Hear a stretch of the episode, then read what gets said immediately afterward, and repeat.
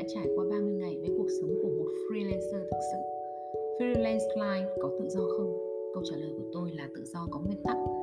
Có tự do vì không bị ràng buộc thời gian, luật lệ, cứng nhắc của một công ty nào đó. Còn không có tự do thì bạn vẫn phải tuân thủ những nguyên tắc, kế hoạch làm việc của bản thân để đảm bảo mọi công việc trôi chảy đúng tiến độ. Mọi người sẽ nghĩ là thật tuyệt vì được ở nhà mà vẫn làm ra tiền. Nhưng ở mặt khác, khi bạn đi làm trong một công ty, thu nhập hàng tháng ổn định cho dù bạn có đôi ngày sao nhãng, không có cảm hứng làm việc, nghỉ vài ngày đi chơi, mỗi tháng bạn sẽ vẫn có lương. Freelancer thì sao nếu bạn không làm, không ra được sản phẩm, bạn không có tiền.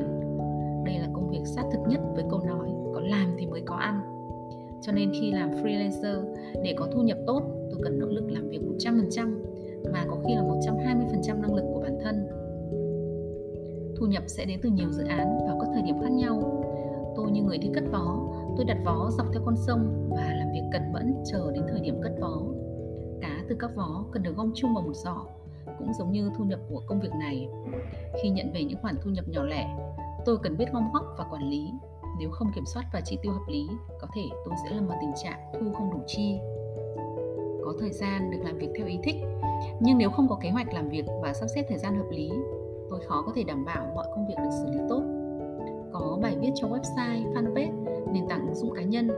Các bài viết trong website của khách hàng, báo chí, những công việc liên quan đến đào tạo chuyên môn tiếp thị dược. Có những ngày tôi cảm thấy mình thực sự ngập lụt dối như tơ vò. Thêm một điều nữa mà bản thân tôi phải vượt qua khi muốn làm công việc freelance, đó là không ngại nói về mình.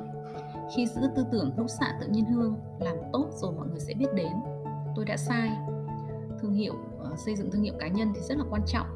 Nếu không có thương hiệu tốt đồng nghĩa với các cơ hội làm việc cũng sẽ hạn chế. Nếu tự mình làm, tôi phải mất khá nhiều thời gian. Do đó, tôi đã quyết định hợp tác với một nhóm quản lý cộng đồng các khách hàng mục tiêu để đưa ra những giá trị nội dung của mình đến đúng đối tượng một cách nhanh chóng nhất. Tôi chỉ là một new freelancer còn nhiều khó khăn và bỡ ngỡ, còn phải học hỏi và trau dồi kiến thức, kỹ năng. Tuy nhiên, tôi cũng đã nhận được rất nhiều thời gian dành cho bản thân và gia đình, những kỹ năng mới, mối quan hệ mới, quan trọng hơn cả tôi nhận ra khả năng tiềm ẩn của bản thân nhận ra ý nghĩa của công việc và những giá trị mình có thể đóng góp cho cộng đồng. Đó chính là động lực để tôi quyết tâm phát triển công việc freelancer của mình đưa những thông tin khoa học đến với mọi người góp thêm tiếng nói cho việc sử dụng thuốc an toàn và phát triển nội dung tiếp thị ngành dược hài hòa giữa hai yếu tố chuyên môn và tiếp thị. Câu chuyện tôi làm gì khi làm freelancer writer đến đây là hết. À, hy vọng sẽ được gặp các bạn trong những cái câu chuyện khác.